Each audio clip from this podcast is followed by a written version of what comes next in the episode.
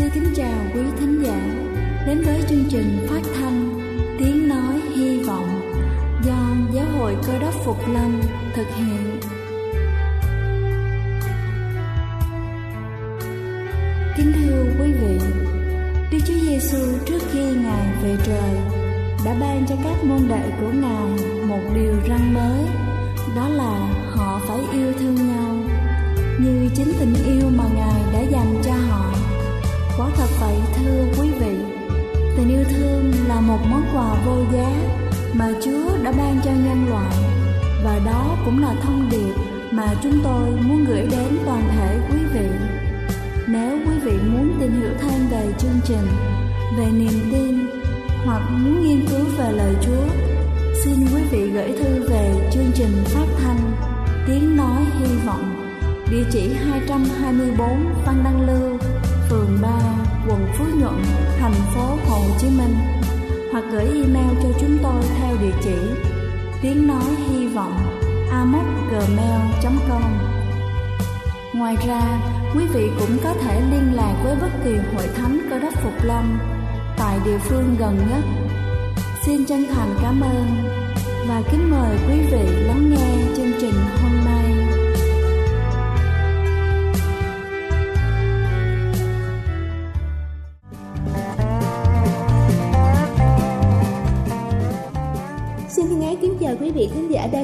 chương trình phát thanh Tiếng Nói Hy Vọng. Chúc quý vị có một ngày mới thật là mát mẻ và tinh thần thật sảng khoái. Kính thưa quý vị, nếu chúng ta thường xuyên bị ốm vặt, mệt mỏi không có lý do thì đó là một dấu hiệu cho thấy hệ miễn dịch của chúng ta đã yếu đi. Để cơ thể luôn khỏe mạnh, điều quan trọng là xây dựng một hệ thống miễn dịch mạnh mẽ, có khả năng chống lại các tác nhân gây bệnh. Vì vậy, để duy trì một sức khỏe tốt, cần có một lối sống lành mạnh, đặc biệt là chế độ ăn uống lành mạnh. Có rất nhiều biện pháp tự nhiên để tăng cường hệ thống miễn dịch cho cơ thể, trong đó có tỏi và mật ong là sự kết hợp hoàn hảo giúp cho hệ thống miễn dịch mạnh mẽ. Để chuẩn bị phương thuốc hiệu quả này, chúng ta có thể xay một vài tép tỏi tươi bằng máy xay sinh tố, sau đó trộn với hai thìa mật ong, uống khi dạ dày trống rỗng trong 7 ngày. Và sau đây, tôi xin được trình bày những lợi ích mà hỗn hợp tỏi và mật ong đem lại. Đầu tiên đó chính là tăng cường hệ miễn dịch sự kết hợp của hai thành phần này giúp tăng cường hệ thống miễn dịch của chúng ta ở mức độ lớn và cũng cải thiện được khả năng cơ thể chống lại bệnh tật. Thứ hai đó chính là xử lý rối loạn mạch vành. Hỗn hợp của tỏi và mật ong có thể loại bỏ lớp mỡ tích tụ trong động mạch, cho phép lưu lượng máu tốt hơn cho tim, do đó làm giảm nguy cơ rối loạn mạch vành. Thứ ba đó chính là làm dịu cơn đau họng sự kết hợp giữa tỏi và mật ong có khả năng làm dịu cơn đau họng và viêm họng vì chúng có đặc tính chống viêm giúp giảm kích thích và bị sưng tấy thứ tư đó chính là giảm tiêu chảy tỏi và mật ong có thể giúp giảm tiêu chảy cũng như là một số rối loạn tiêu hóa khác nhờ làm giảm nhiễm trùng do có tính chất kháng khuẩn thứ năm đó chính là giảm cảm lạnh tỏi kết hợp với mật ong có thể làm giảm cảm lạnh giảm cảm cúm và viêm xoang ngăn ngừa các bệnh thông thường khác. Thứ sáu đó chính là điều trị nấm, nhiễm trùng. Hỗn hợp này có thể điều trị hiệu quả nấm da. Các chất kháng khuẩn của tỏi và mật ong giúp tiêu diệt các vi khuẩn và nấm có ảnh hưởng đến cơ thể. Và cuối cùng đó chính là giải độc. Sự kết hợp giữa tỏi và mật ong giúp cơ thể giải độc và luôn khỏe mạnh. Kính thưa quý vị, tôi vừa trình bày xong 7 lợi ích khi chúng ta kết hợp hỗn hợp mật ong và tỏi trong vòng 7 ngày. Hy vọng qua bài sức khỏe trên sẽ giúp chúng ta có thêm những cách chăm sóc sức khỏe cho gia đình người thân và cũng như cho chính chúng ta. Đây là chương trình phát thanh Tiếng Nói Hy Vọng do Giáo hội Cơ đốc Phục Lâm thực hiện. Nếu quý vị muốn tìm hiểu về chương trình hay muốn nghiên cứu thêm về lời Chúa, xin quý vị gửi thư về chương trình phát thanh tiếng nói hy vọng địa chỉ 224 Phan Đăng Lưu phường 3 quận Phú Nhuận thành phố Hồ Chí Minh hoặc gửi email cho chúng tôi theo địa chỉ tiếng nói hy vọng amokgmail.com Ngoài ra, quý vị cũng có thể liên lạc với bất kỳ hội thánh cơ đốc Phục Lâm tại địa phương gần nhất. Xin chân thành cảm ơn và kính mời quý vị tiếp tục lắng nghe chương trình hôm nay.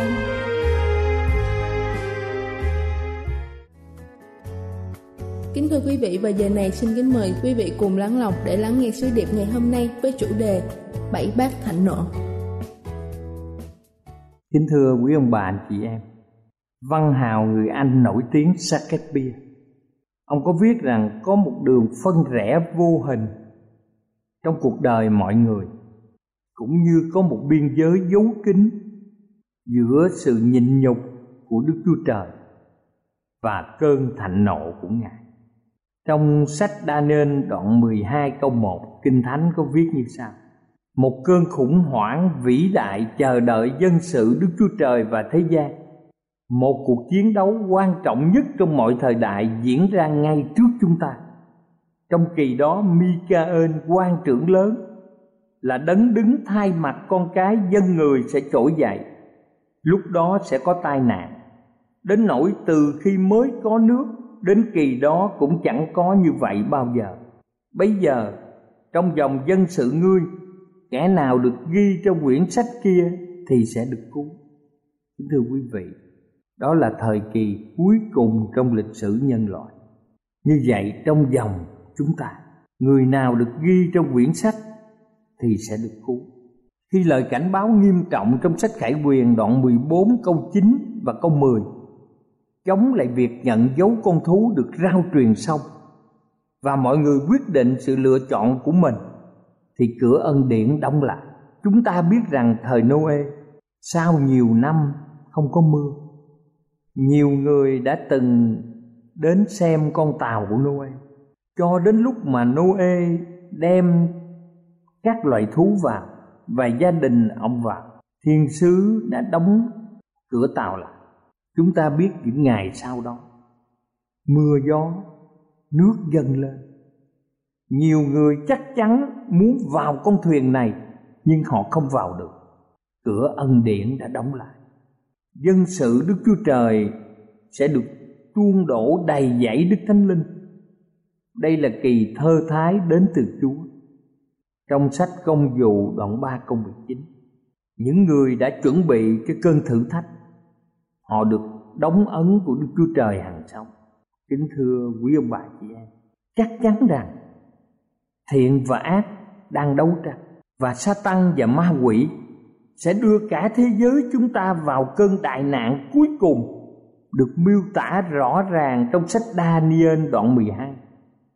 Lúc bây giờ cơn thạnh nộ của Đức Chúa Trời sẽ giáng xuống ở trên thế gian bội nghịch này bằng bảy tai nạn cuối cùng được ghi chép trong sách Khải Quyền đoạn 16. Cũng giống như 10 tai nạn giáng xuống xứ Egypto, nghịch cùng các tà thần mà những người Egypto thờ lại, thì bảy tai nạn sau cùng sẽ được đặc biệt giáng xuống những kẻ thờ lại tượng con thú và con thú. Khi chúng ta cùng nghiên cứu vấn đề đặc biệt này và chúng ta cần phải thấu hiểu rõ ràng, chúng ta biết rằng đức chúa trời ngài là đấng công bình và là đấng nhân từ những nạn nhân của các tai nạn đó vì họ đã quá bội nghịch với ngài sau ba tai nạn đầu tiên một thiên sứ đã nói rằng chúa là đấng công bình vì ngài đã phán xét thể này bởi vì chúng nó đã làm đổ quyết các thánh đồ cùng các tiên tri và ngài đã làm cho chúng nó uống huyết thật là đáng lắm Điều này được ghi trong sách Khải Quyền đoạn 16 câu 5 và câu 6. Luật của thiên đàng đã bị nhiều người xem thường, gọi là khinh thường và những người phục tùng Đức Chúa Trời đã bị bắt bớ, nhạo báng, nhiều người bị giết. Ở trong Khải Quyền đoạn 16 câu 1 và câu 2 viết rằng: Tôi nghe một tiếng lớn từ trong đền thờ ra phán cùng bảy vị thiên sứ rằng: Hãy đi, trút bảy bát thạnh nộ của Đức Chúa Trời xuống đất. Vị thiên sứ thứ nhất đi trút bát mình xuống đất thì trở nên ghẻ chóc dữ và đau trên những người có dấu con thú cùng thờ lại hình tượng nó. Chúng ta tưởng tượng dịch lệ này, hiện tượng ghẻ chóc ở trên toàn thân thể của nhiều người. Họ đau nhức họ rên xiết. Đây là dịch lệ xảy ra ở khắp các nước ở trên thế giới này trong kinh thánh cho chúng ta biết những người bị rẻ chóc đau đớn này thay vì giúp họ ăn năn và cầu xin chúa tha thứ thì nhiều người lại phạm thượng đến chúa nhiều người cắn lưỡi vì đau đớn đức chúa trời biết rằng nếu ngài ban cho họ hàng ngàn năm nữa thì những người này sẽ không bao giờ ăn năn khi những tai nạn giáng xuống chúng ta biết rằng mọi người đó sẽ được định như thế nào ở trong đời sống của họ trong kinh thánh cho biết rằng trong khi những kẻ ác bị dịch bệnh và đói kém thì dân sự chúa sẽ được che chở dưới bóng cánh của ngài rồi lúc bây giờ lại một tin nữa đến với toàn cầu nước sẽ biến thành quý trong khải quyền đoạn 16 câu 3 viết rằng vị thiên sứ thứ hai trút bát mình xuống biển thì biển biến ra quyết như quyết người chết phàm sinh vật ở trong biển đều chết hết và trong tai nạn thứ ba nước các sông cũng biến ra quyết trong khải quyền đoạn 16 câu 7 biết rằng tôi lại nghe một thiên sứ khác từ bàn thờ nói rằng phải lại Chúa là Đức Chúa Trời toàn năng những sự phán xét của Ngài đều là chân thật và công bình khi mọi người ngó xem các bờ biển người ta rất sợ hãi lúc bấy giờ một việc không thể tưởng tượng được xảy ra bầu không khí mà hàng ngàn năm nay để bảo vệ trái đất khỏi sức nóng của mặt trời chúng ta thấy rằng bầu không khí này trở nên nóng bức trong khải quyền đoạn 16 câu 8 và câu 9 viết rằng vị thiên sứ thứ tư trút bát mình trên mặt trời thì mặt trời được quyền lấy lửa làm xém loài người loài người bị lửa rất nóng làm xém chúng nó nói phạm đến danh đức chúa trời là đấng có quyền trên các tai nạn ấy và chúng nó cũng không ăn năn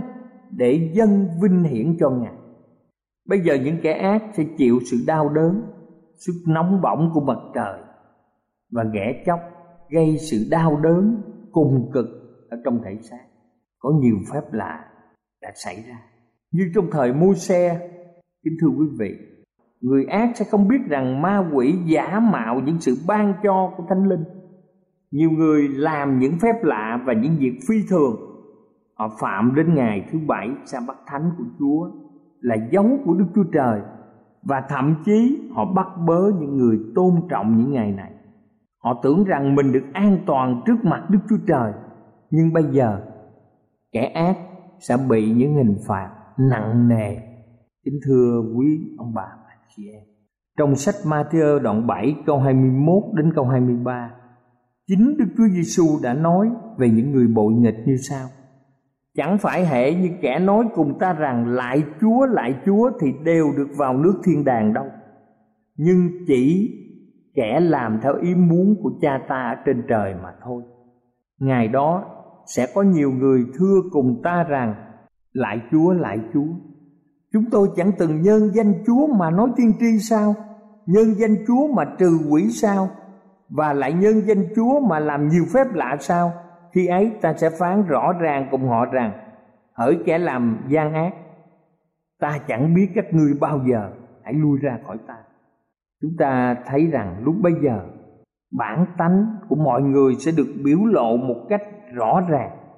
Và nhiều người lại nói phạm đến danh Đức Chúa Trời và cũng không ăn năn không có một chiếc máy lạnh nào không có một hệ thống làm mát nào có thể giảm bớt sức nóng quá độ khi mà trái đất đã không còn có thể bảo vệ được con người khỏi sức nóng của mặt trời nhiều người sẽ bị đốt một cách đáng sợ lúc bây giờ kính thưa quý vị trong kinh thánh cho biết rằng dân sự của đức chúa trời vẫn còn ẩn náu trong những nơi hẻo lánh Chúa đã cung cấp đồ ăn cho tiên tri Eli ở trong đồng vắng thể nào thì Ngài cũng sẽ lo cho dân Ngài thể ấy. Trong lúc những kẻ ác phải chết vì dịch lệ thì thiên sứ sẽ che chở cho dân sự trung tín của Đức Chúa Trời và cung cấp mọi sự cần dùng cho họ. Như lời Chúa hứa trong sách Ê-sai đoạn 41 câu 17 Khi những kẻ nghèo nàn thiếu thốn tìm nước mà không được Lưỡi khô vì khát nhưng ta Đức Giêsu va sẽ nhận lời họ. Ta Đức Chúa Trời của Israel sẽ không lìa bỏ họ đâu. Chúa có hứa cùng dân sự Ngài trong Thi Thiên 121 từ câu 5 đến câu 7. Đức Giêsu va là đấng gìn giữ ngươi. Đức Giêsu va là bóng che ở bên hữu ngươi. Mặt trời sẽ không làm hại ngươi lúc ban ngày, mặt trăng cũng không làm hại ngươi lúc ban đêm. Kính thưa quý ông bà chị em, nhiều người đã lựa chọn sự thờ phượng con thú và nhận dấu nó thay vì thờ phượng đức chúa trời là đấng tạo hóa và nhận dấu ấn của ngài nên họ chọn sự tối tăm vậy bây giờ đức chúa trời đã cho họ điều mà họ đã lựa chọn trong sách khải quyền đoạn 16 câu 11 ghi rằng Thiên sứ thứ năm trút bát mình trên ngôi con thú Nước của nó bèn trở nên tối tăm người ta đều cắn lưỡi vì đau đớn chúng nó nói phạm đến đức chúa trời trên trời vì cớ đau đớn và ghẻ chóc mình và cũng không ăn năn công việc mình chúng ta có thể tưởng tượng điều gì chăng trí óc loài người không thể nhận thức được sự ghê gớm và sự hủy hoại của thiên nhiên đối với đời sống của xã hội lúc bây giờ xã hội chắc chắn sẽ trở nên hỗn loạn thật vậy trong ơn đoạn 1 câu 10 đến câu 12 và câu 18 cho chúng ta thấy đất sầu thảm vì mùa ngoài đồng đã mất mọi cây cối ngoài đồng đều khô héo sự vui vẻ của loài người không còn nữa súc vật rên xiết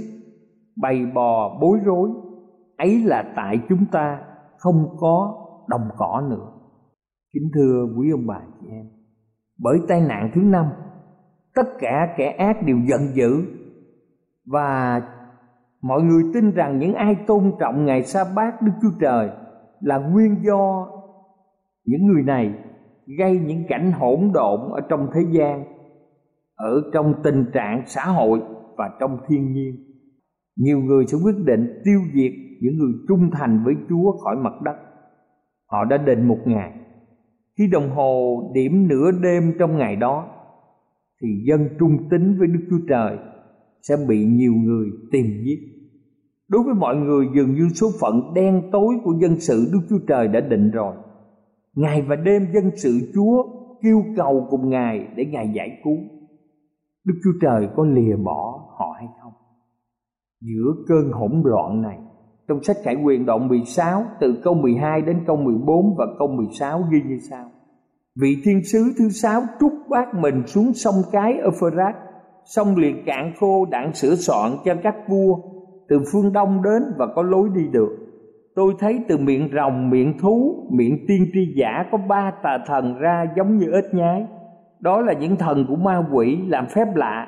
và đi đến các vua trên khắp thế gian để nhóm hiệp về sự chiến tranh trong ngày lớn của Đức Chúa Trời toàn năng. Chúng nhóm cách vua lại một chỗ theo tiếng Hebrew gọi là Hamagedon, nơi mà các thần của ma quỷ làm phép lạ, nhóm nhiều nước ở trên thế giới và tranh chiến cùng Đức Chúa Trời. Đây người ta gọi đó là cuộc chiến Hamagedon. Đây là trận chiến cuối cùng giữa thiện và ác ở trong đời sống. Ở trong sách Khải Quyền đoạn 16 câu 17 đến câu 21 cho chúng ta biết vị thiên sứ thứ bảy trút bát mình trong không khí thì có tiếng lớn trong đền thờ vang ra từ ngôi đến mà phán rằng xong rồi liền có chớp nhoáng tiếng rầm sấm vang và động đất dữ dội động đất lớn đến nỗi từ khi có loài người trên đất chưa hề có như vậy thành phố lớn bị chia ra làm ba phần còn các thành của các dân ngoại đều đổ xuống và đức chúa trời nhớ đến ba bi lông lớn đặng cho nó uống chén thạnh nộ ngài mọi đảo đều ẩn trốn các núi chẳng còn thấy nữa những cục mưa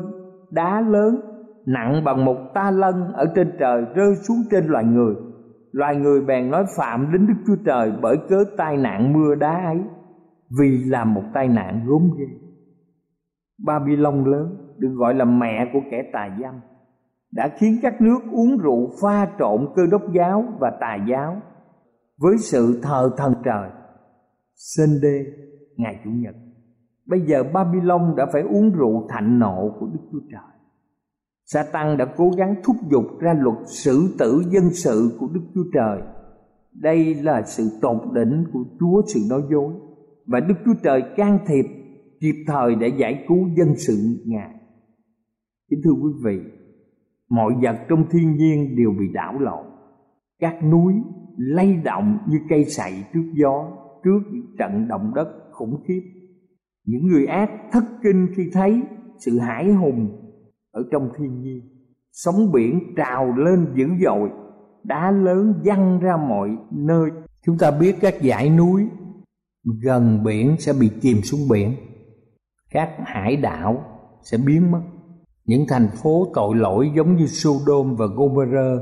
đều bị biển chôn vùi những trận mưa đá và mỗi cục đá nặng một ta lân tức là tương đương khoảng 28 kg từ trên cao rớt xuống. Chúng ta thấy giống như những viên đại bác sẽ phá tan tành rất nhiều những tòa nhà cao tầng, những ngôi nhà lộng lẫy của những người giàu có sẽ bị tan vỡ, dách những khám đường sụp đổ và nhiều người sẽ được thoát ra khỏi nơi tù tội. Chúng ta không thể nào diễn tả được những kẻ chống đối với đấng tạo hóa của mình. Lúc bây giờ nhiều người mới hiểu được lẽ thật. Nhưng thưa quý ông bà chị em, đã quá trễ. Khi mà nhiều người nhận thức ngày sa bát đã bị giáo hội La Mã thiết lập trên nền tảng mỏng manh nhiều người đã dễ dàng đi theo con đường của thế gian Kính thưa quý ông bà chị em,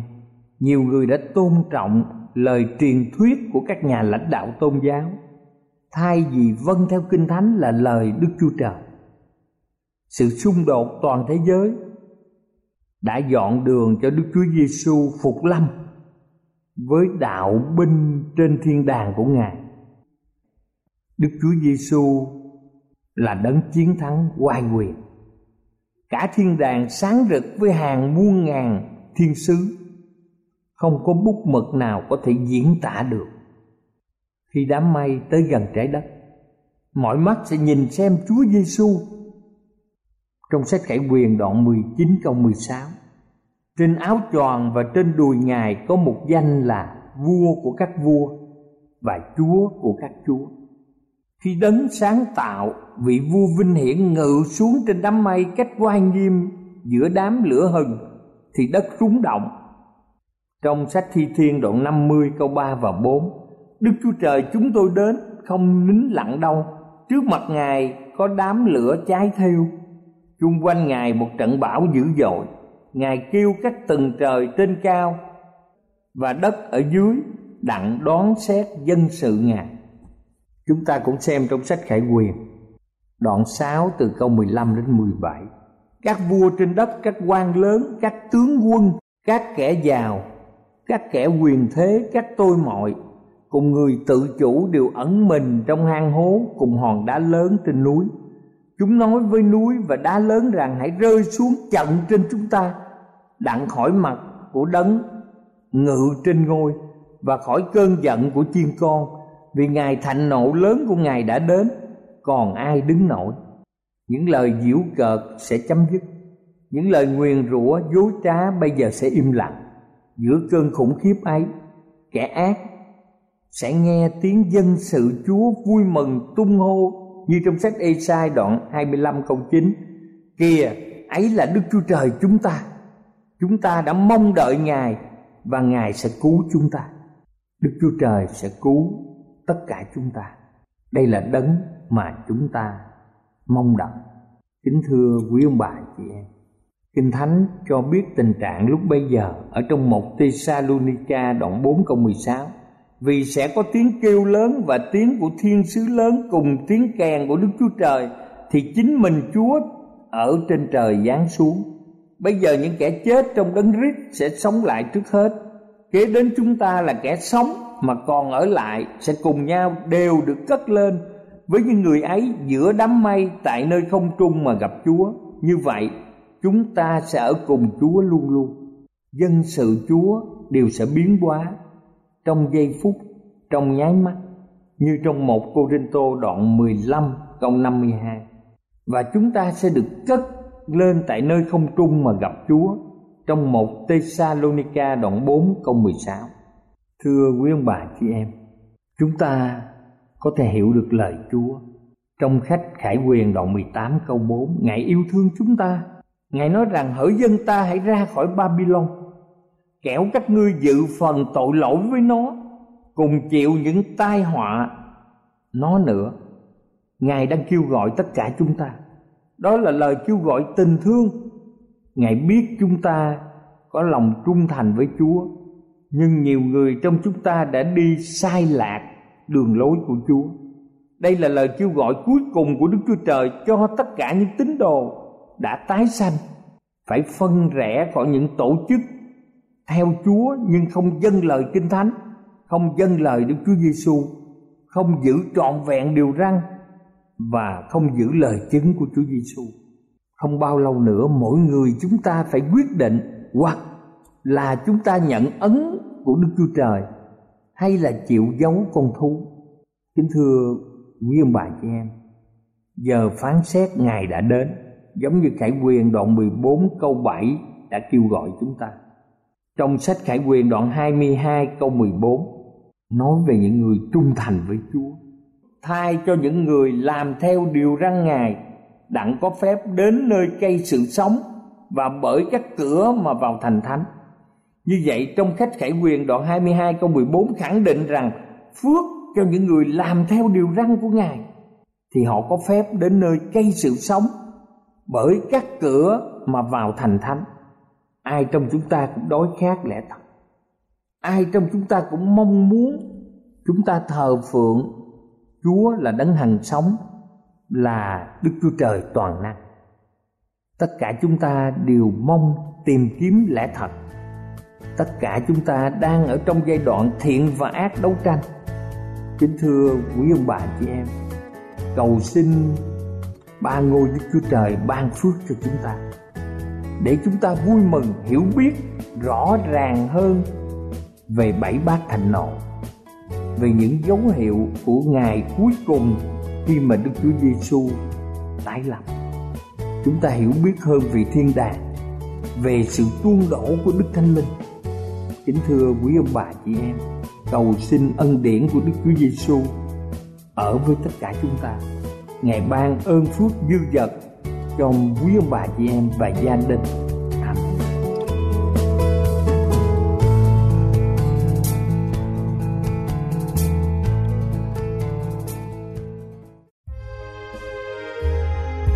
Đây là chương trình phát thanh Tiếng Nói Hy Vọng do Giáo hội Cơ đốc Phục Lâm thực hiện. Nếu quý vị muốn tìm hiểu về chương trình hay muốn nghiên cứu thêm về lời Chúa, xin mời quý vị gửi thư về chương trình phát thanh Tiếng Nói Hy Vọng, địa chỉ 224 Phan Đăng Lưu, phường 3, quận Phú Nhuận, thành phố Hồ Chí Minh